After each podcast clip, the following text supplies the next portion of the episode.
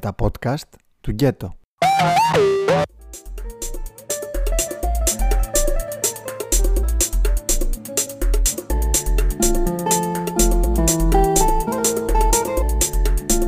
Πολύ πολύ καλημέρα σας ή και πολύ καλησπέρα σας. Όπως έχω ξαναπεί ο χαιρετισμός στην πολυμίξερ εκπομπή παραμένει ανοιχτός, καθώς αυτή είναι και η ιδιαιτερότητα του podcast. Το γεγονός ότι μπορείτε να ακούτε τα επεισόδια οποιαδήποτε στιγμή μέσα στην ημέρα θελήσετε. Εγώ παρόλα αυτά δεν ξέρω πώς τα καταφέρνω και ηχογραφώ περίπου κάθε φορά την ίδια ώρα τα επεισόδια. Αυτή τη φορά όμως ενώ είχα στο μυαλό μου άλλο θέμα στο οποίο ήθελα να τοποθετηθώ, οι εξελίξεις δεν μου το επέτρεψαν γιατί από ό,τι φαίνεται το 2021 είναι η χρονιά της αποκάλυψης. Όταν ε, μιλάω για αποκάλυψη αναφέρομαι σε όλες εκείνες τις ομολογίες για περιστατικά βίας και σεξουαλικής κακοποίησης που ακούμε όλοι τις τελευταίες ημέρες, κυρίως σε σχέση με τον χώρο του θεάματος αλλά και του αθλητισμού. Και οι εξελίξεις φαίνεται να έχουν πάρει η μορφή χιονοστιβάδας. Νομίζω ότι η ομολογία της Σοφίας Μπεκατόρου άνοιξε τους ασκούς του αιώλου μετά την αποκάλυψη πως έχει πέσει θύμα σεξουαλικής παρενόχλησης από παράγοντα του ομίλου στιοπλοείας και αυτό που έχει ιδιαίτερο ενδιαφέρον είναι ότι μπορεί το γυναικείο φύλλο να άνοιξε το κεφάλαιο βία δημόσια, αλλά δεν λείπουν καθόλου και οι ομολογίες από άντρες. Εμένα προσωπικά αυτό που με τρομοκρατεί περισσότερο σε σχέση με τη λέξη βία είναι ότι από μόνη της σαν έννοια μπορεί να πάρει πολλές διαστάσεις και δεν μπορεί να περιοριστεί σε μία και μόνο απόδοση. Μπορεί να είναι φυσική, λεκτική, συναισθηματική, ακόμα και ψυχολογική. Βία μπορεί να είναι ένα σεξιστικό σχόλιο στο δρόμο, ένα κακεντρεχέ σχόλιο για το βάρος ή την ακμή στο πρόσωπο, βία είναι μια χιδαία χειρονομία ή ακόμα και η συναισθηματική χειραγώγηση. Και σε σχέση με την συναισθηματική χειραγώγηση, να πω ότι από την ομολογία της Μπεκατόρου, εμένα προσωπικά με άγγιξε που είπε ότι ο θήτης ήξερε πώς να της μιλήσει, πώς να την κάνει να ρίξει τις άμυνές της. Οπότε σίγουρα η βία δεν είναι μόνο σωματική και σίγουρα δεν συναντάται μόνο στο χώρο του θεάματος και του αθλητισμού.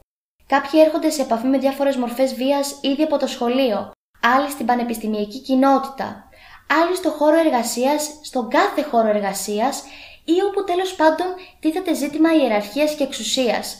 Γιατί πολύ απλά η βία είναι ένας τρόπος άσκησης εξουσίας και διατήρησης του ελέγχου από κάποιον στην ουσία πολύ αδύναμο.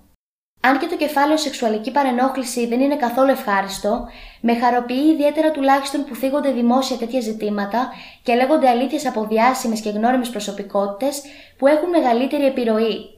Νομίζω πως αυτό είναι και το πραγματικό influence, γιατί όλες αυτές οι ομολογίες πραγματικά έχουν βρει τεράστια ανταπόκριση και έχουν σηκώσει θύλα αντιδράσεων στα social και ιδιαίτερα στο Twitter. Και ίσως αυτός είναι ένας τρόπος για να πάρουν κουράγιο άνθρωποι που το έχουν πραγματικά ανάγκη και ψάχνουν να πιαστούν από κάπου για να σπάσουν τη σιωπή τους. Στην Ελλάδα είναι γεγονός ότι εκτός από τον κορονοϊό φαίνεται να έχουμε να αντιμετωπίσουμε και το σύνδρομο του δύσπιστου ατόμου.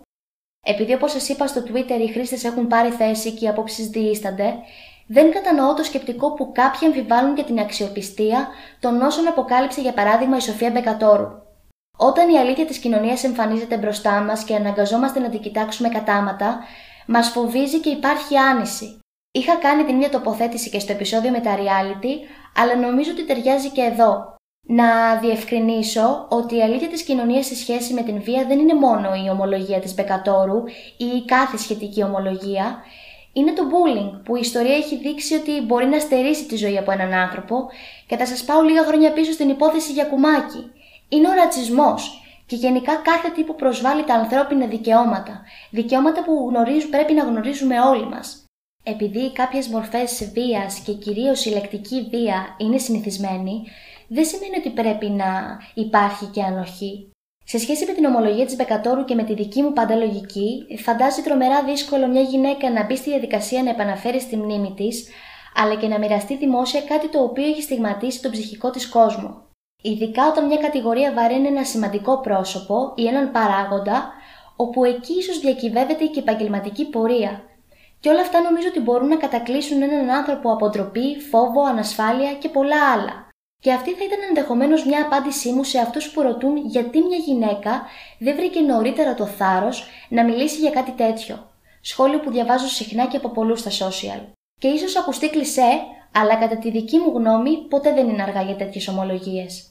Θεωρώ πως η δικαιοσύνη είναι αρμόδια για να κρίνει αν μια ομολογία είναι αληθής ή ψευδής και η στάση μερικών να κρίνουν εξιδίων τα αλότρια μου δείχνει ότι υπάρχει μεγάλη έλλειψη ενσυναίσθησης. Το να μπορούμε να κάνουμε δηλαδή το πιο απλό, να μπούμε στα παπούτσια του άλλου, στη θέση του άλλου και να τον ακούσουμε. Να σας πω για την πληροφορία ότι κάπου στη μακρινή Σουηδία η ενσυναίσθηση είναι μάθημα και διδάσκεται στα σχολεία. Για να κλείσω κάπου εδώ, νομίζω πως δεν είναι της μόδας οι καταγγελίες τύπου πεκατόρου. Νομίζω ότι είναι της μόδας να σπάει μάλλον η σιωπή, γιατί θεωρώ πως η μεγαλύτερη τροφή σε οποιαδήποτε μορφή βίας είναι η ανοχή και ο φόβος. Άλλο ένα πολύ μίξερ επεισόδιο φτάνει κάπου στο τέλος. Χαίρομαι πολύ που μπορώ να μοιράζομαι μαζί σας ανοιχτά τις σκέψεις μου. Μαζί σας ήταν η Τόνια Βλάση, να προσέχετε τους εαυτούς σας και ραντεβού στο επόμενο.